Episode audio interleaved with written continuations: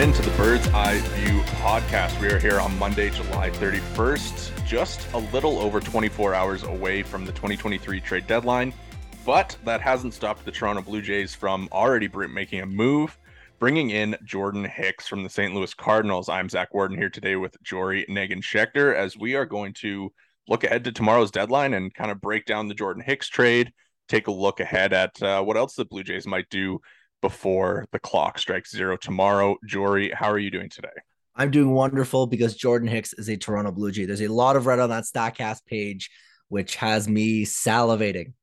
Yeah, we have a lot to get to today, so let's just dive right into this Jordan Hicks trade. A doozy of a trade, realistically. You look at it, getting maybe the best reliever on the market, depending on who else moves. Whether you know the Padres move Josh Hader, the Pirates move David Bednar um, yet to be seen. But a guy who throws 102 in exchange for a couple double A pitchers, Sem Robberse, Adam Kloffenstein, and you know, a high price to pay for somebody that could not be a Toronto Blue Jay for that long, but he could be a Toronto Blue Jay for some very, very important innings.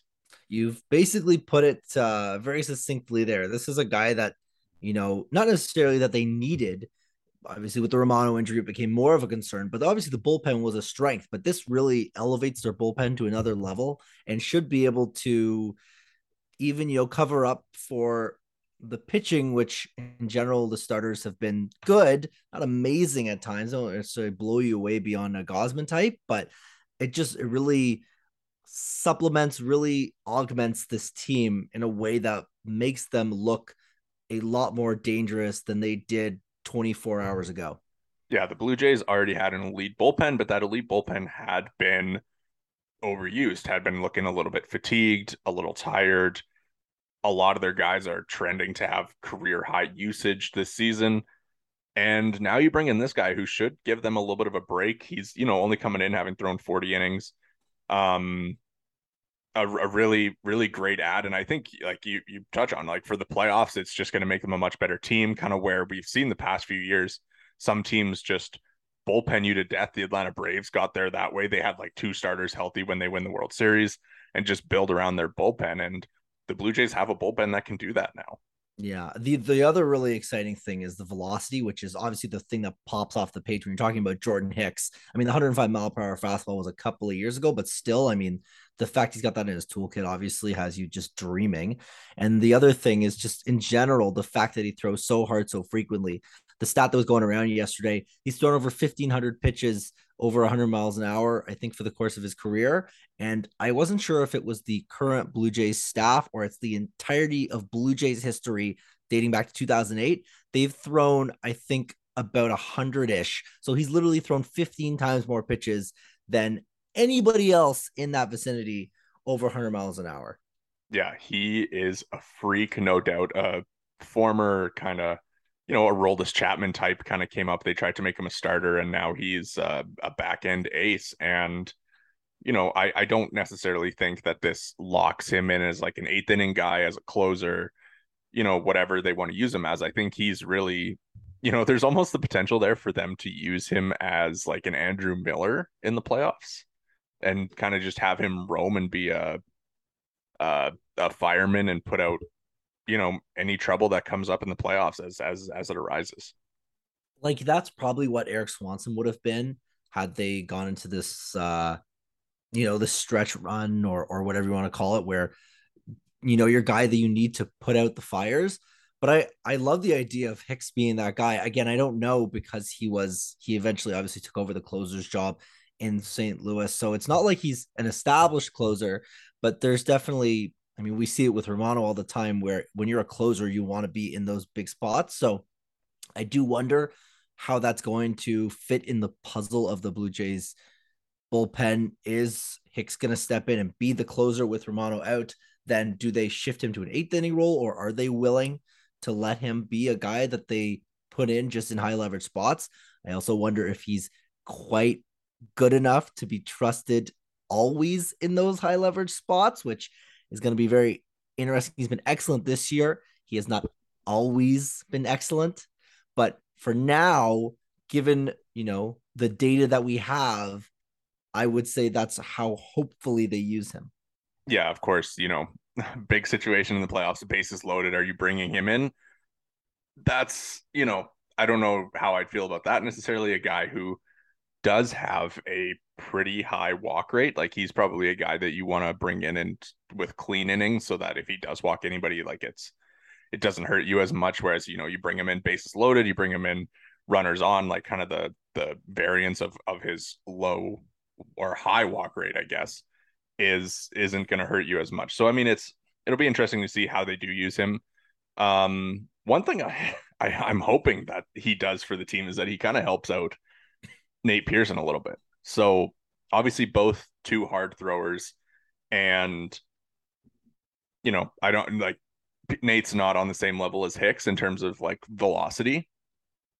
But what they both do is like I mean they both get really good whiff rates on their on their spin stuff and if you like look at it, you know, they want Nate to be better with his off speed stuff and be able to be more consistent with it. And the reason why, you know, Hicks's sweeper and slider have such high whiff rates is because he throws so hard, which is similar with Pearson.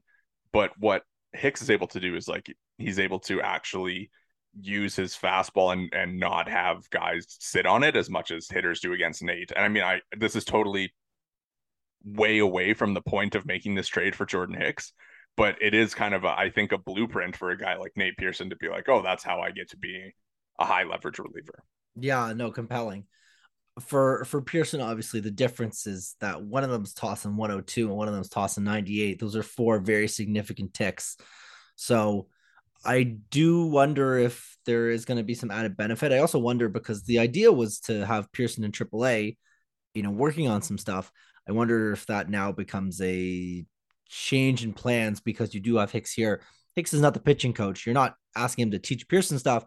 But I also do agree with your point that having those two in the vicinity together would make some sense. Yeah. Let's play a little GM here. So the Blue Jays this week, they come off a, a series win over the Angels a series win over the Dodgers and, you know, I've been playing a little bit better. The Dodgers series was totally wild, a couple extra inning games, you know, the blown ninth inning. And now they come in and they beat the Angels. They take the first two, they lose the last one in the the extra inning game there with Jimmy Garcia giving up the home run. What do you think was the point in the negotiations with the St. Louis Cardinals for this Jordan Hicks trade that made Ross Atkins go, all right. I will give you the extra pitcher in this trade. Uh, I mean, is it too obvious to say when Hunter Renfroe made contact uh with that uh well, I don't know if it was uh I don't know what the count was, but I mean, he put that ball into the left field bleachers, and I feel like immediately it was kind of like beep beep beep beep beep. Hey, uh, so about Adam Kloffenstein. Um, I mean, listen, you don't think that it's a one-off situation that would prompt that. I'm sure that this negotiation was long ongoing, but it, it's a funny thought to think, you know, strike three, ball game's over, and then you know Ross Atkins calls up the uh calls up the public relations team and goes, "Hey, by the way, can we get a little print uh, little printout for Jordan Hicks going here? Uh, we've got a deal done because of what we all just witnessed." Well, the trade had to drop like five minutes after the last. Maybe that, that, maybe that it was like a tight turnaround. So you're saying you think Ross Atkins called the Cardinals? You don't think that John Mozeliak called Ross Atkins and just sat there quiet, quiet on his end? He just dials in the phone and he just sits there quiet as Ross Atkins is sitting in the Rogers Centre with the silence of the Hunter Renfroe. You, you know run. what it is? It's like you know in Moneyball the the Billy Beane scene where he's watching the game on TV and then he starts throwing his chair and everything. So that was Ross Atkins watching the game, but then just the phone starts ringing in the background, and you're just like, "All right, give them to me." Yeah, but, they uh, were. Uh, I actually I want to ask you a bit about like the prospects. Like we talked about this a little bit before we recorded. What's the like? How do we feel about what they've given up here? Yeah, I mean it, it's definitely a high price to pay. You you get rid of two pitchers who have kind of been on an upward trajectory this year. Sem Robberse, not as much as Kloffenstein. Obviously, he's kind of struggled. If you look at the numbers; they're they're not ideal, but he has been solid. I think it's you know you give up two guys that profile as back end of the rotation arms that can eat up some innings, and you know realistically, guys who might go on to have long major league careers, and you're not giving up like an ace, obviously, for a, a rental reliever like that, which is kind of where the, the it's still a high price to pay for two guys that do look like they are on the major league track. Um, you know, the Cardinals needed pitching. They weren't going to make a trade for position players because they're trying to compete again in 2024. So, you know, are are Robertson and Kloffenstein good enough to help the Cardinals win in 2024? I guess we'll see. Like, I mean, they are both now in AAA with St. Louis. Um, in terms of like, I think the Roberto one hurts a little bit more, just kind of the way that he's moved through the Blue Jays organization and kind of been held in high regard by, you know, some of their internal staff, the way that he's developed and kind of been a really great story in the Blue Jays system. It does hurt a little bit to see a guy like that go, especially when he was, you know, good with the team in spring training and pitch for the team in the futures game. I think there's you know something to be said about losing guys like that for for rentals. It is it is tough for sure. And you know, I, I think we mentioned this before before we started recording, but you know, how many innings does Jordan Hicks throw as a Blue Jay? You know, even if you include the playoffs, it's probably no more than 30, 35 innings. Yeah, like that's probably a probably a generous number. Even 35 would be it would be a deep playoff run, I feel like if it was 35. And the other thing that I don't want to say freaks me out, that's too strong a word. But you think about this year for basically the first two into the third month of the year, there's always talk about, you know, where's the rotation depth? Where there's, there's no one in the high minors that you could have slot in because no one's ready. Next year, that optionable, you know, flux guy, Clough would have been that. Roberta might have been that. He, he may have even been a part of the rotation because obviously Ryu is at the door and well, he's really the only guy at the door. But besides the point, it's it's another guy that you would have had in the mix to to be a back of the rotation, just an option for you to have a guy if you need a guy to make a start one day instead of you know running out Trevor Richards and having him go three innings and then losing him as a leverage arm. So that's what I would say is what hurts the most, which is when you're a championship team, though, you can't be worried about your optionable arms for the following season. Yeah, no, for sure. I think the the cost is well justified here. It's um a really great piece. It's uh, a guy like we talked about. He's going to be able to come in in the in the playoffs and get you some big outs, be able to strike some guys out, and really makes your bullpen. You know, it's it's probably got to be kind of a, a top three, top two bullpen now in in the majors with Hicks, and you know it, it is tough to give up guys like that, but at the same time, you can you can find four and five starters pretty easily. I would say. Yeah, yeah. It's like it's basically basically the question is do they have the best bullpen in their division? If yes, that's the best uh, bullpen in the league because I would say the Orioles are the only team that maybe scares me to the same degree. And I don't even know if they have the same kind of length in there. It's really just, you know, Bautista and then, of course, Yennier Cano, who hasn't even been Yennier Cano for the last little while. He's come back to earth in some respect.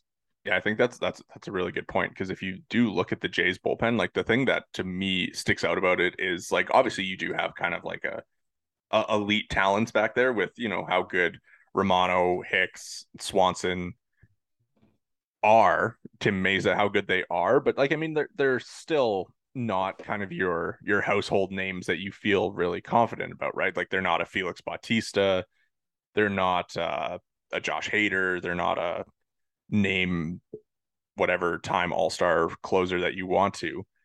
But the one thing that they do have is is kind of like that length right like they have probably six or seven really solid options now at this point whether it's romano hicks Mayza, Garcia, Swanson, Richards, Jay Jackson's been really good. Genesis Cabrera, he's been a, a, revelation somehow too. been, you know, he comes to Toronto and decides to start throwing strikes all of a sudden. I'm sure they were not happy, but they haven't been happy seeing that in St. Louis.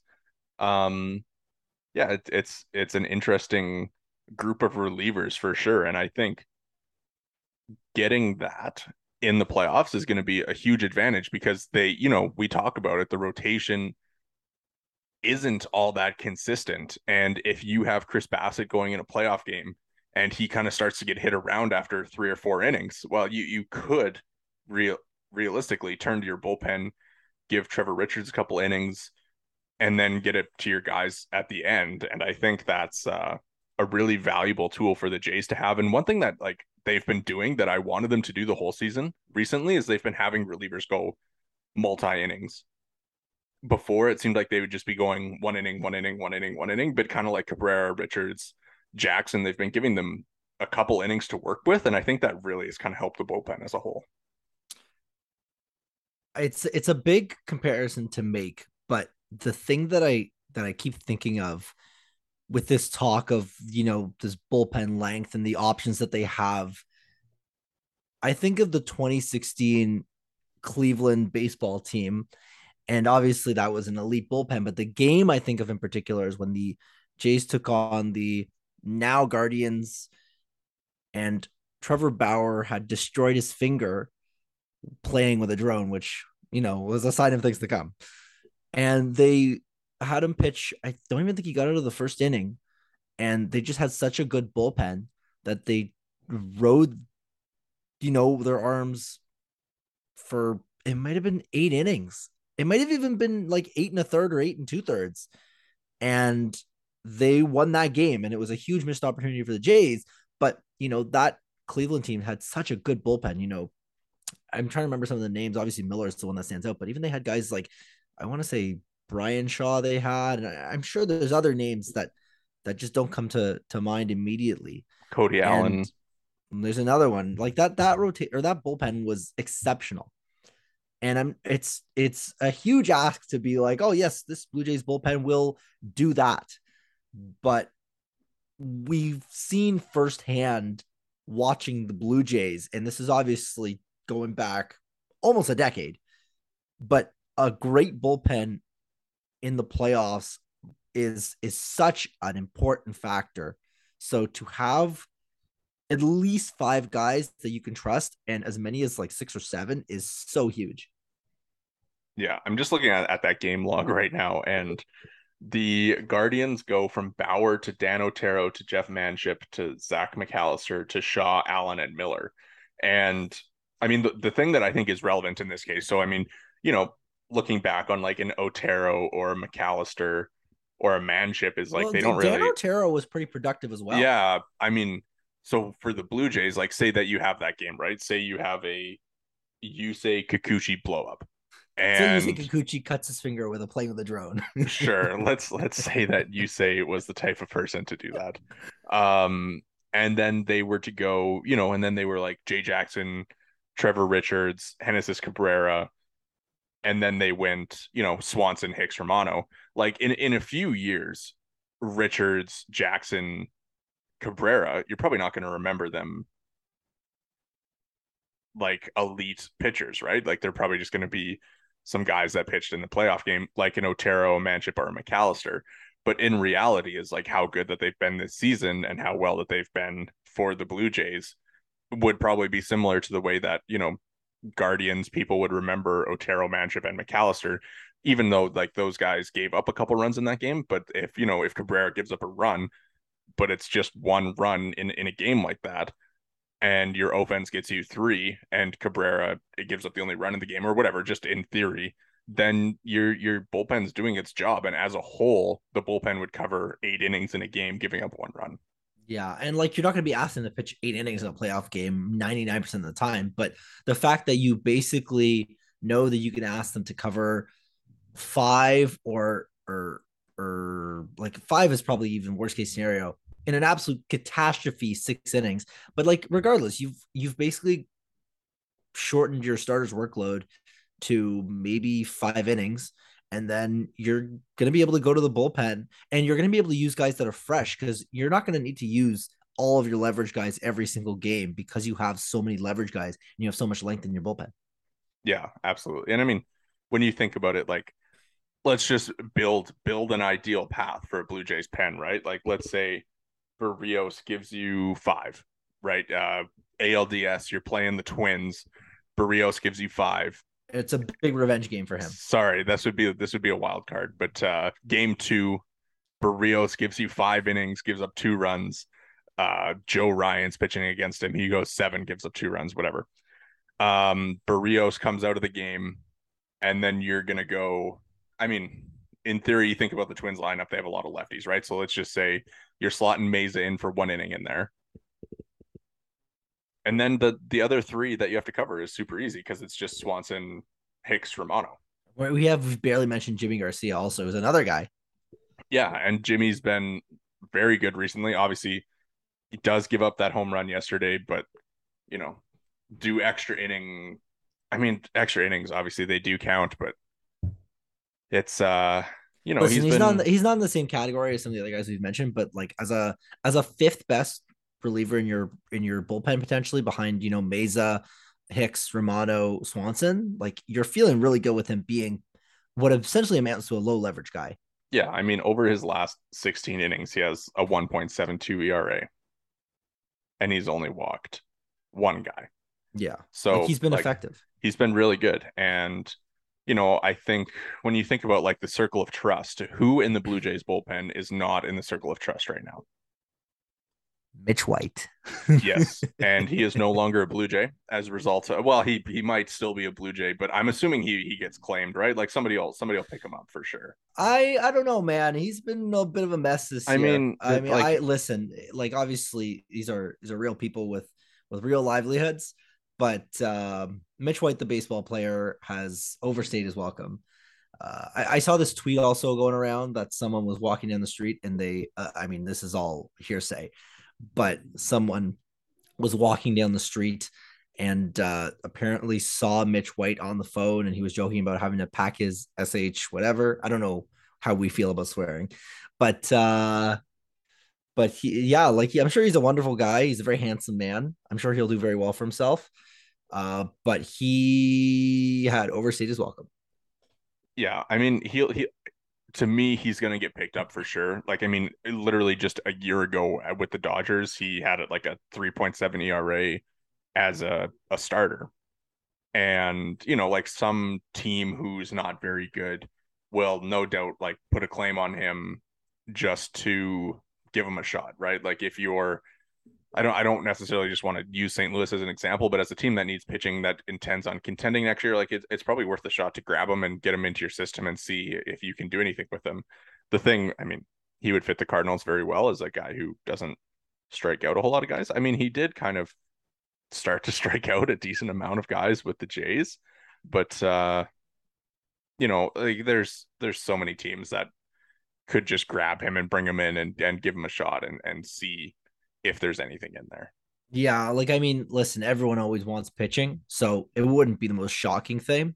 And would I be upset if he stuck around, made it to AAA, and then they called him up And I mean, obviously September, there's not the same expansion that there once was, but you know, they called him up in September, gave him a spot start in, you know, mid-September when you know they've got the either the division locked up or the bullpen needs a day or, or, or you just need him to eat innings basically. You know i wouldn't necessarily hate him being you know triple a depth. Yeah no for sure. Let's talk about kind of some of that pitching depth with hyunjin ryu returning to the rotation tomorrow and tomorrow has got to be like one of the busiest days of for a Blue Jays team ever. You know, as busy as the trade deadline is, the Hyunjin Ryu start also makes it all the more important. Are you surprised that they didn't bring him back before the deadline? I I suspect they probably would have liked to, and they probably just didn't. He probably just wasn't ready. Uh, I mean, it would have been nice to, but ultimately, you're running a six man rotation now, regardless. So, you know, you you've added your your arm in terms of your starting pitching and you're like to me it would be the same thing as adding a guy like a Mitch White almost last year where you don't know if he's going to be great but you suspect he'll be passable.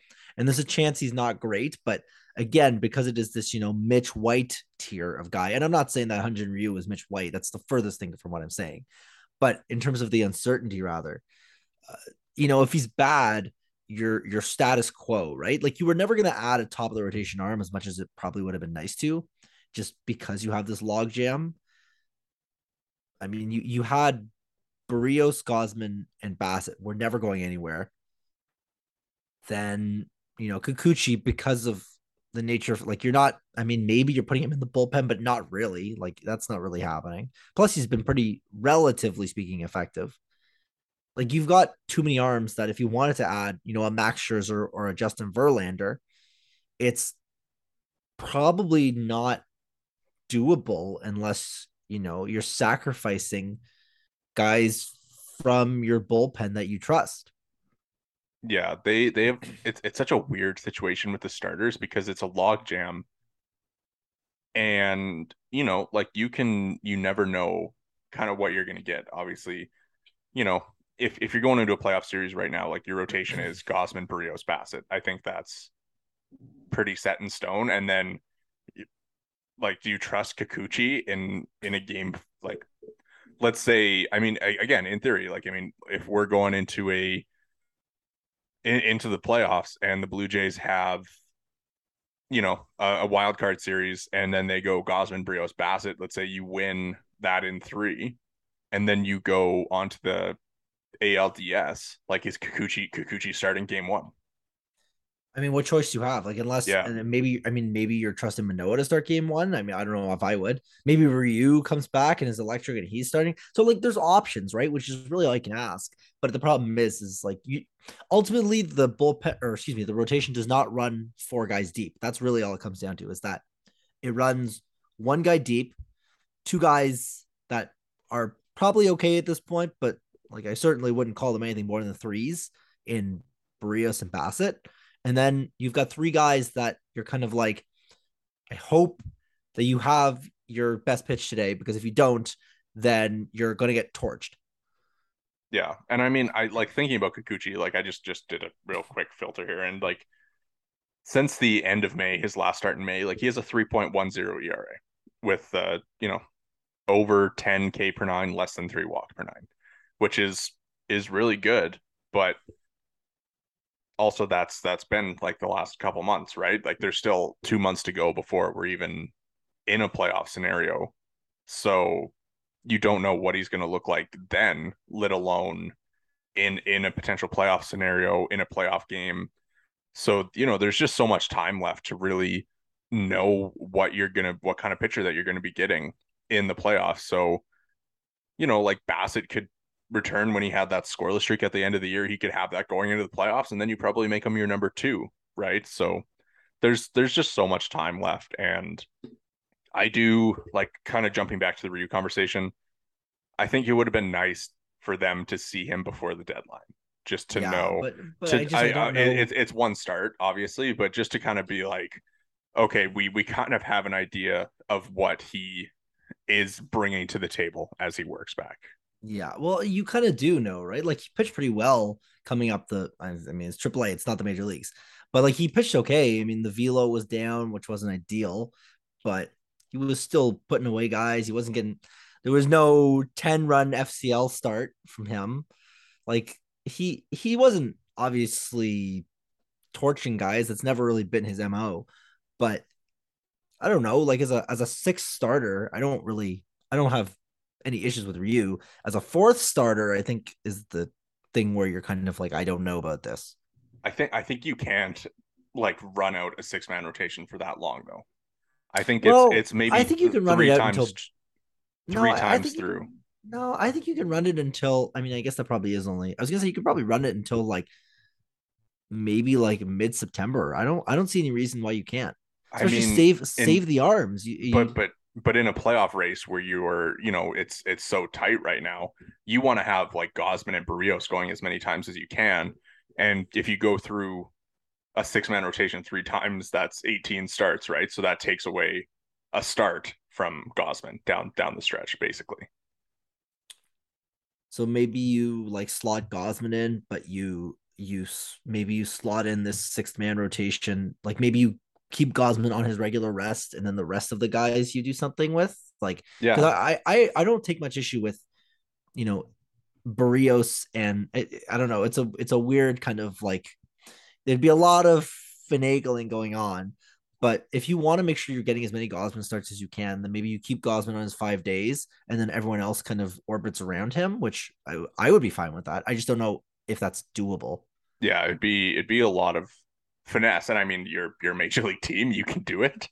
Um but yeah, I mean, I, I don't know. I, I think that it's basically you give Ryu a couple starts and then you go from there and you make a decision after that. Obviously, they have the 17 and 17 coming up here. And that's kind of why they're going to the six man. So maybe maybe things will solve themselves, but I I do think kind of as we come to the end of this this really busy stretch, they're gonna have to make a tough decision with with somebody in the rotation. How how many starts do you need to see from Ryu to be able to decide if he's part of the rotation? I mean, if if they had only like if, if if he was coming back to be your fifth starter, I would say you just kind of give him as much runway as you want. But because it is the six man, I'm I'm fine with the six man for like a couple times through. But I think I think you're gonna have to really push the decision. Like you're gonna have to make a tough decision, like with a small sample size on Ryu. If he gets hit around in his two starts, then I think that maybe that's that's enough. If he looks good, and maybe it's you know whoever's not been looking good. Like if Manoah has struggles through the next couple times through the rotation, maybe you have to make a tough call there, send him down to AAA. It's um, you know, it's a, who wants to be in that position having to make that decision when you know Manoah has been serviceable the last two times out. Obviously, the the Angels thing didn't end that well, but I, I don't know. I would probably give Ryu two or three starts before I would feel the heat to make a decision like you're probably right but uh, again it's it's like the 17 day stretch is going to be the is going to be what decides what ultimately happens with him but yeah like i guess you're betting on basically those three guys go out and you're kind of like who has the weakest three game stretch of the bunch i suppose is kind of the the question mark. I don't know. And also like i i don't know their schedule inside out beyond obviously the you've got the orioles coming up. Like you've got a couple of interdivisional series coming up that are big series, but do they have any like soft landing spots that you can, you know, plop this four, five, six in? Yeah. Uh I don't know. It's it's such a tough call. I mean, when you really kind of look at where the rotation is and, you know, like I mean, if you do look at the upcoming schedule, like you go Baltimore, Boston, which it's kind of tough because like I mean these are all must-win games, right? They they can't really afford to drop. I mean, they've they've gotten torched by by Boston this year, right? You need to and, put out your and Baltimore guys. too, and yeah. Baltimore. I mean, And- maybe the Guardians you look to because it's a four game set. You've got an opportunity to to you know squeeze Ryu in a couple of times against that, or not a couple times, but rather the that part of the rotation in a couple times.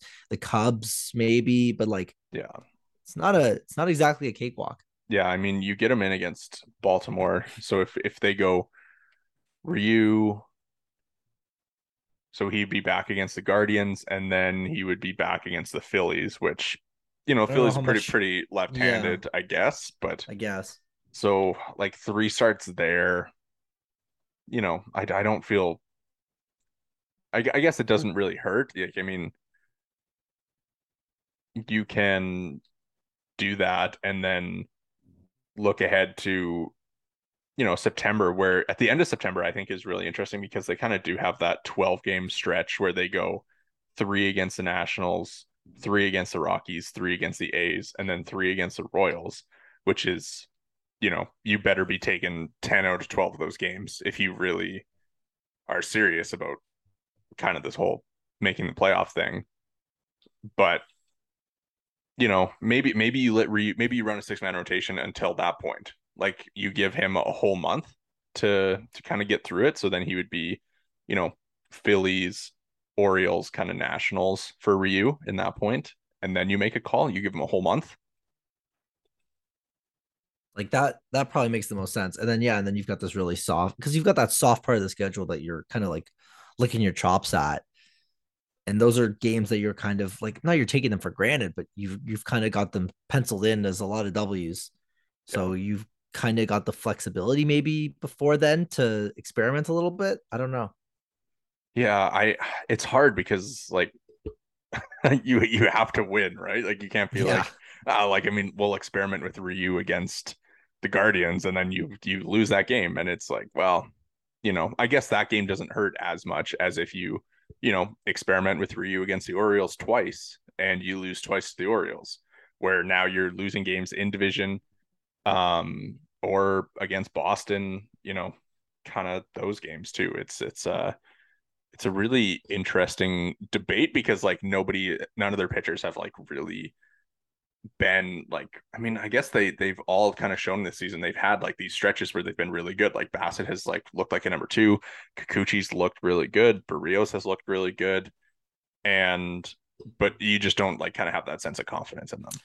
Yeah like you can experiment right but you know if it goes sideways all of a sudden it becomes snow I am become Hyun-Jin Ryu destroyer of playoff probabilities uh little Oppenheimer like I don't know man like you don't want to blow up in your face.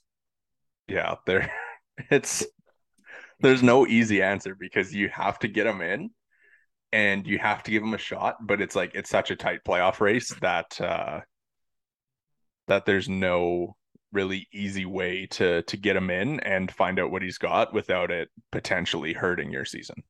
I don't know man. The the other thing also though like you know we like haven't even mentioned and we've got it you got it in your notes like the chad green thing oh i know like, i was about to say that we didn't like we did that whole bullpen conversation and we didn't yeah, even mention chad i know green. right like so there well that's uh, another place where you're gonna have to like experiment right like where do i where do you slot and obviously it's a it's a bullpen guy so the leverage is a lot easier to control but also just there's a lot of like pitching uncertainty yeah i think the chad green thing is probably a little easier. That, but the problem is, is that you're going to have to drop some guys, right? Like you only have so many bullpen spots on your team, and you know they.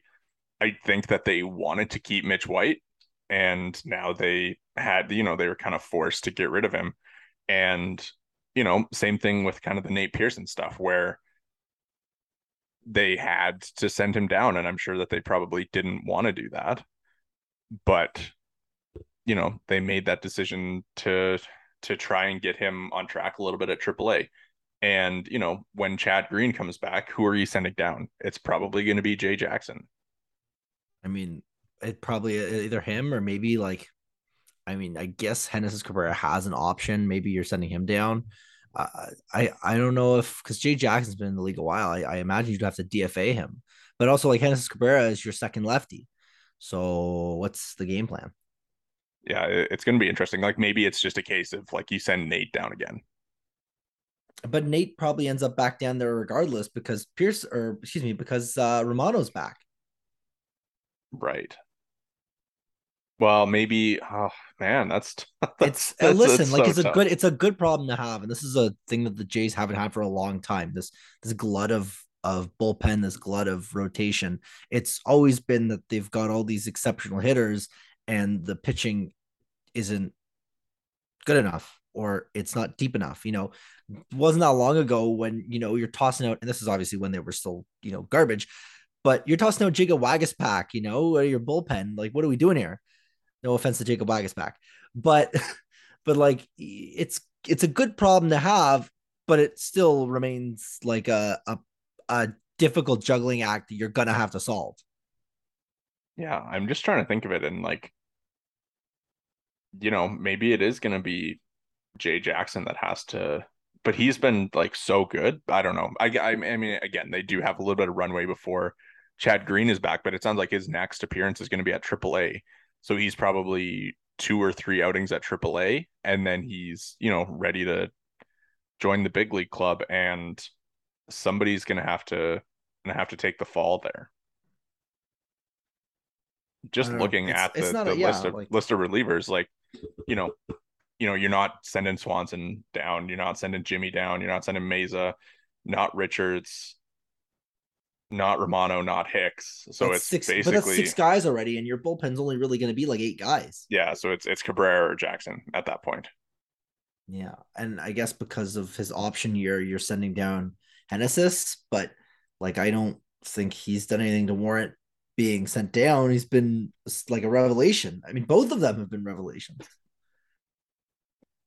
Yeah, such such a weird. Uh, I mean, I guess maybe your six man rotation at that point is figured out by the time Chad Green's ready. Well, yeah, rejoin the well, team. I guess is that that's you don't you don't even have you don't even have as much length or or excuse me, you don't even have as many slots to fill in your bullpen because you've dedicated an extra rotation spot. Yeah, so maybe that's kind of when they have to make the call on Ryu is when Chad Green's ready. Yeah, I mean that's what it sounds like. Very very interesting. I mean, you know, let's uh let's move on and do some more more trade deadline talk here. Uh last week we we ran through a ton of you know potential options and kind of gave them how well that they would fit with the team as the market has unfolded and now that they you know have Jordan Hicks what do you think is next? Is it is it just a bat? Is there a couple more moves? Is it just one more move? I mean what what what are you thinking? I mean, the whispers across Twitter and across all the all the sources and uh, and such are are basically that they're looking for one or two hitters, probably one, and basically Atkins spelled out that it was going to be a veteran right-handed hitter, position notwithstanding. Like, there's not a ton of guys that necessarily fit that mold. Tommy Pham is the one that you keep coming back to. Uh, I I also don't know that he necessarily fits the like veteran with pedigree uh, description. He's obviously had some success and he's a veteran, but I don't know if he. It sounds like they're going more for like a right-handed Brandon Belt than a right-handed. I don't know anybody else. So I don't know who that necessarily translates to, but the word is basically that it's going to be a right-handed hitter, which they need. But I, I couldn't tell you who. Yeah, I think I mean obviously Pham is the the easy fit. Um it it does sound like the Mariners are like selling decently hard. Like I mean they've made, you know, Sewald available, which would be so crazy if they traded him. Like he's he's a legit back end of the rotation arm. Like he might be a better reliever than Jordan Hicks. Obviously they, you know, very different in the way that they approach Yeah. the game, but uh talk about a guy with like a, a really nice track record. Um, you know, Paul Sewald, he's like not for the Jays, just talking about the Mariners in general, but like I mean the Ty France and Teoscar being available thing. Like if, if you're the Mariners, would you even entertain trading Teoscar back to the Jays? I mean, I would. Uh, you're not going to get Erik Swanson back. You're going to lose that trade. Um, I also don't know that the Jays would want that. The whole thing was that the Jays wanted. I mean, obviously, this is now a different circumstance than when they ultimately traded him. But the whole idea was like they they wanted to give their lineup some different looks. They didn't want all of Teoscar swing and miss, which swing and miss, which has, you know, become even more pronounced this year. And they also there's such a strong, you know, emphasis on positional versatility. Again, not necessarily in this instance at this deadline, but you know, they're looking for a guy that that has the ability to play the field, and Teoscar just does not. So Yeah, I don't know. I mean, like when I when I think about it, like there there aren't really a lot of second base options available, which is kind of where like the cleanest fit would come from. And when you look at the, you know, right-handed bats that are on the market or whatever, like are you trading for like if you trade for Teoscar, like that's a that's a bat that you want in your lineup every day, right? Like it's not you're not bringing him in to like sometimes hit against lefties when Varsho and Kiermaier are like when one of Varsho and Kiermaier are down. So like Teoscar is probably almost like too high end of a player to to get in a deal. Like I mean, it, it's weird to say that, but like it feels like they're almost looking for, like you said, like a Brandon Belt guy, where it's like you are fine leaving him on the bench and you don't feel like you need to have him in the lineup every game. and and also like you want too many good players. So if it came down to it, Teoscar would be a solid ad. There's there's no really two ways about it. Like he'd be a good add to the to the team from a depth perspective. I also wonder how it would feel if you know you bring in Teoscar and he's a bench guy to his literal replacements. Yeah, it's it's a tough conversation. I mean, even if you bring in like a Tommy Pham, like Tommy Pham probably suits himself as an everyday player, right? And you know, I, I think we talked about this last week, but you have like at this point you got to be okay with limiting Varsho's at bats a little bit with this trade, which you know I I I think long term, it doesn't really affect the the the way that you value Varsho. If you feel like if you need to, if you're trying to win the World Series this year, it's okay to maybe limit some of his at bats. Well, the other thing too is that there might be, you know, uh, assuming that this team continues to be a World Series contender, as I'm sure they aspire to be, you know, there might be years where you're kind of like, instead of Varsho being a guy that you need to be your fifth or sixth hitter, you know, you're looking at him as your eighth or ninth best hitter, and you're like, it's fine if he's not tearing the cover off the ball. But a year like this year where you need more offense, he's the type that it's kind of like, okay, we need a bit more punch. So we just like I don't really like you've kind of said, I don't take any issue with deciding that this year you're going to prioritize a little bit more offense out of that position rather than his defensive basically excellence.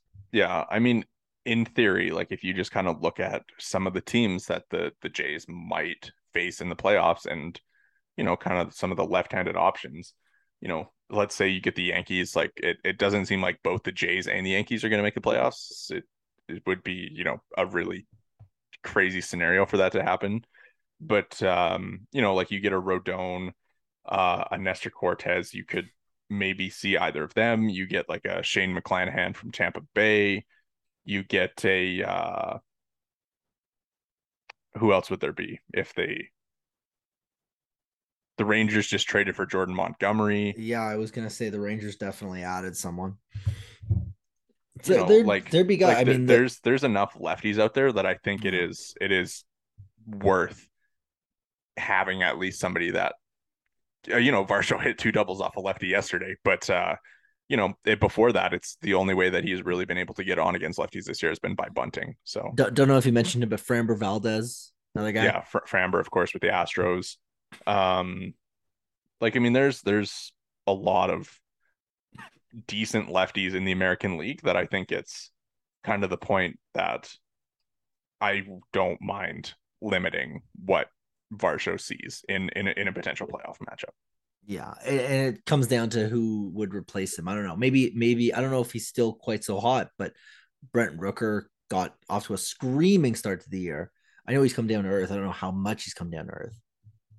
Yeah, he's been and he has team control. Yeah, he has team control, which obviously the Jays have valued in the past, and he's 28, so you know, the A's probably aren't going to value him that much because when what year are the A's going to be contending? Probably not until Brent Rooker's like 30, 31.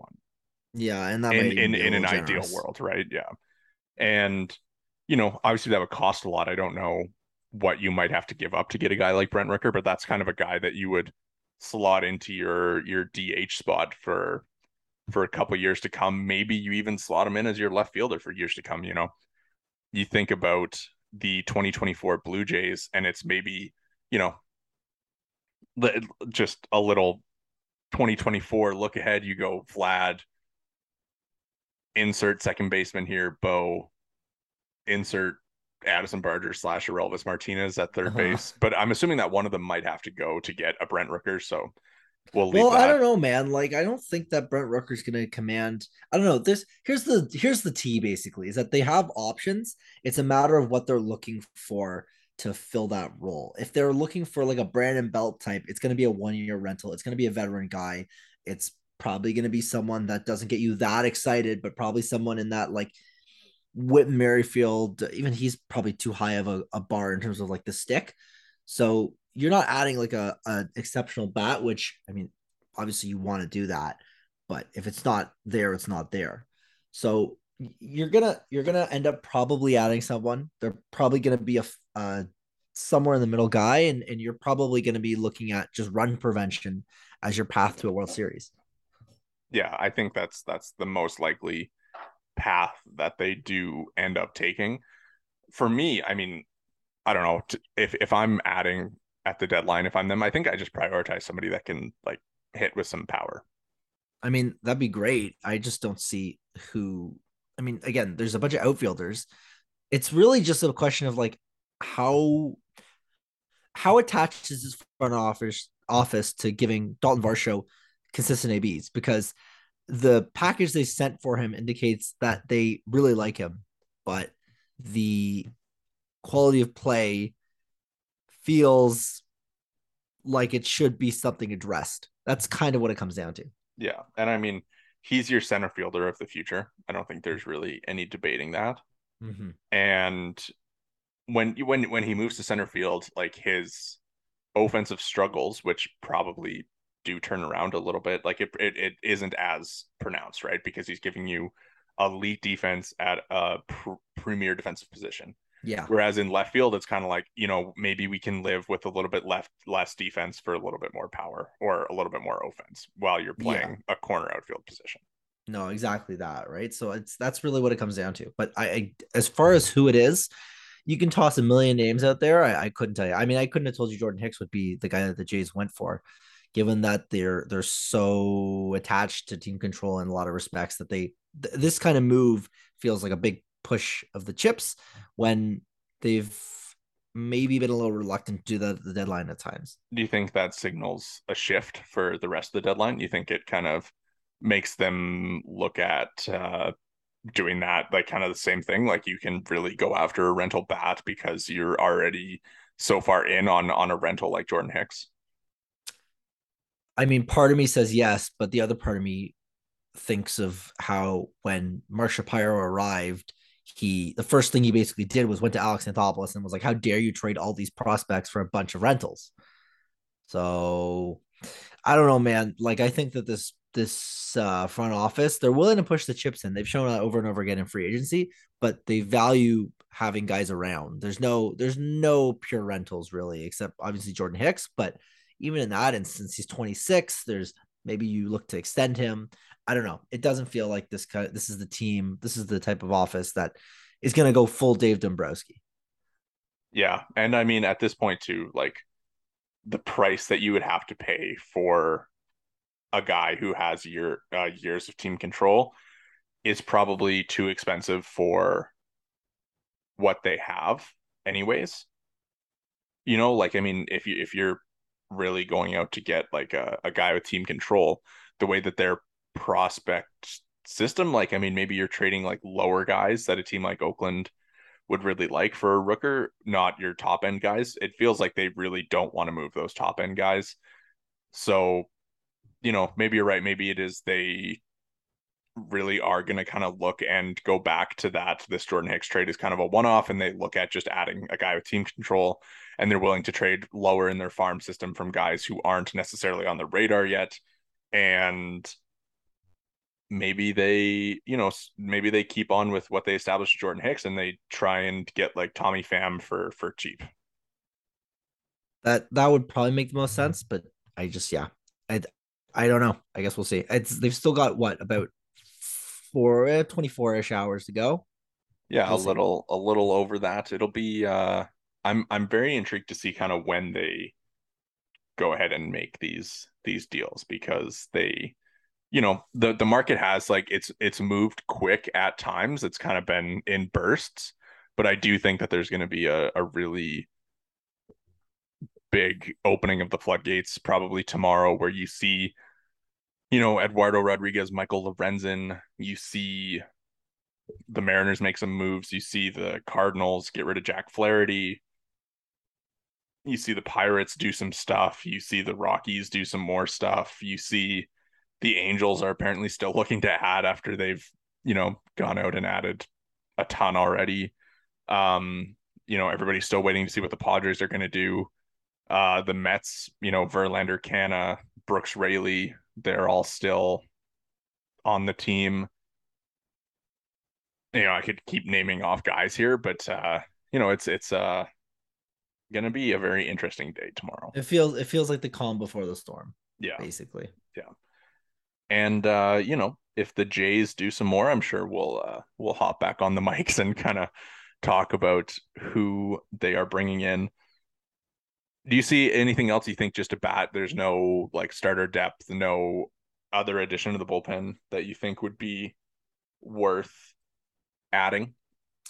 I think adding an arm is always compelling. I don't really see where it fits. We just spent the last hour yeah. talking about how there's nowhere to fit it.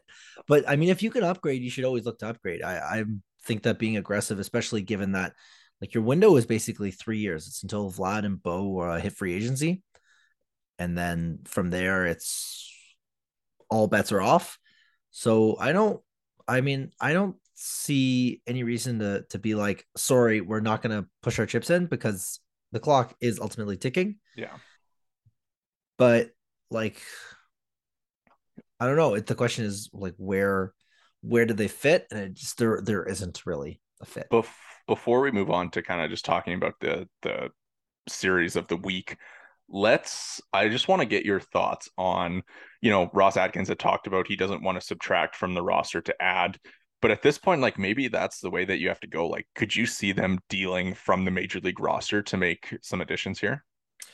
I mean, if Atkins says he won't, obviously I, I would suspect they don't. But like, I don't see any reason to believe that a guy like an Espinal, like a Biggio, uh, like those those types. I mean, to a lesser degree, uh, an Alejandro Kirk. If those guys need to be put on the table to get an impact guy, I, I don't take much issue with it.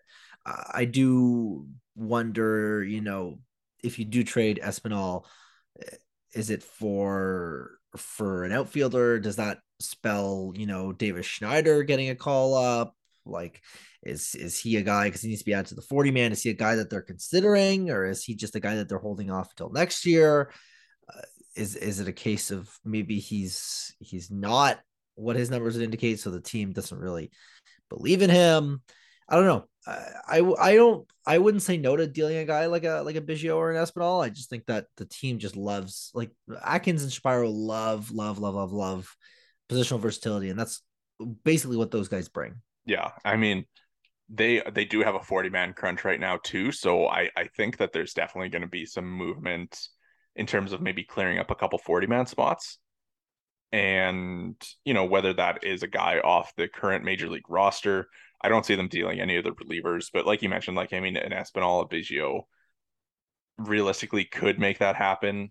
Um, in terms of other guys like on the 40 man that could move like i mean there's there's not a lot realistically you know like i mean you got like zach pop is another reliever depth guy that they have that we didn't even mention um you know like are you moving an otto lopez uh a spencer horwitz uh ernie clement kind of guys like that to clear up some 40 man spots like maybe but I mean, Jordan Luplow has literally been like sitting on the bench doing nothing. Yeah, like, he's a guy. Yeah, like they they have a lot of probably options that they could turn to to clear up a 40 man spot. It's just uh it'll be interesting to see if that's the the direction they decide to go cuz like realistically Davis Schneider's earned a spot or at least a shot with the major league team. And again, it's a 40 man crunch, right? So you probably can't do anything about it. But when you are looking to add, like maybe you just that's the way that you got to look is to these guys who are like quadruple A players. Yeah, pretty much. Like it's I don't know what else. I don't know. It's it's kind of comes down to exactly as you've put it, right? It's it's there's some shuffling that seems like it's going to be going down, but there's uh, exactly there's not a lot that, there's not a lot that we can say about it without like really knowing what's what's happening. Yeah. I would say. Pretty much. Um, I think it's interesting that there's kind of been some whispers that like maybe they're looking to do something bigger. Um, I I yeah. do wonder if that's like Jordan Hicks. It's like it's kind of like Jordan Hicks is that move, but uh, you know, we'll see. We'll see if there's an actual blockbuster move here. I doubt it, but you know, who knows? All right let's go quick on this Orioles Orioles series before we get out of here. Um, important series. They have a chance to make up some ground in the division. They are only five and a half games back of the Orioles, so you know, four game set. Chris Bassitt, Kyle Gibson tonight, Hyun-Jin Ryu, Kyle Bradish tomorrow, Kikuchi, Grayson Rodriguez, and then Kevin Gausman and TBD what do you you got any any thoughts on the series? You want to drop your predictions here? I I'm not dropping any predictions because that's just asking for bad juju. Uh, and if I am dropping any predictions, it's that they it's a must win series, which really a shocker that a series in late July, early August against a division opponent is a is a uh, must win series. I know, But uh, no, like a biggest series of the year by a mile and a half. Uh, if they can grab three of these, like the division is ripe for the taking. Uh, you know, you lose three, you get swept, and all of a sudden you're, you know, you're in particular danger because it's the top of your your division, right? You're you're not only losing ground, you're losing ground to a team that you are in the immediate hunt for, right? So this is a series that they more than you know we say it every every time we get to this segment you know it's always they've got to win this series because that's basically what this this season has been it's been a lot of they sputtered kind of in stretches and now they're just making up ground to try to get to this point where they are like the team but the, the jays haven't gotten hot yet this season really like I, I can't think of a stretch where they've been like screaming hot so i mean you grab two out of three from both LA teams. You know, maybe you're feeling good. Like this is where you need to, as much as momentum isn't a thing in baseball, you need to take whatever momentum you've got and you've got to win a couple games here. Yeah, and I mean the sticks have come alive a little bit during these last couple series, like not to the point where it's like you know they're blowing teams out, and other than that the eight win eight one win over the Dodgers, but you know like you mean you seeing like a Kirk kind of come alive a little bit. Um, Merrifield's been totally nuts the last little stretch, which is you know something that I don't I don't think I would say that I really expected this season. And yeah, like I mean, it's it's it's again, it's like we talk about every week. It's kind of the big guys that have been a little quiet with you know Vlad, Chapman, and Springer. Springer particularly, yeah. yeah. Uh, it's like like I mean, obviously every series you'd love for it, but this would be a series where it'd be particular nice if you got a little bit of that kind of uh, Atlanta Braves drop out like a 30 spot on them over a over a couple game stretch. Like if you could really get the sticks going against this team of all teams, that would be enormous. But the, the fact they've had so much trouble with them so far this year, like you need to they're gonna have to basically do damage. You know, you've got a guy like Gibson on on the on the mound. Maybe he's a guy that you can beat up on I mean, Grayson Rodriguez has had his ups and downs this year. Like there's some winnable games here. But you've got to you've got to beat them early in the game because, w- as we discussed earlier, you know their bullpen's so good. Yeah, I think realistically, like I'll I'll end this with this, but you know, I I think the overall scope of the season, like it doesn't quite like each series isn't going to really quite have as much of as importance to like their their final standings as the last 12 game stretch of the season where you go Yankees Rays Yankees Rays. Like I think that is going to be kind of the week where things are really decided especially with them playing the Rangers and Red Sox right before. But as as far as like a 7 game stretch goes like this these 7 games against the Orioles and Red Sox I think could be almost as important as as any stretch all season long yeah exactly. Like this is it's you've struggled against your division to start the year. You need to right that ship because you're not you're not going anywhere if you're not beating your division foes. Yeah, exactly. All right. Well, that is going to do it for us here today at the Bird's Eye View podcast. Make sure you drop a follow or review wherever you get your podcasts. Uh, you can follow us on Twitter. The pod is on Twitter at BEV underscore pod. Jori is at J Negin Shecter.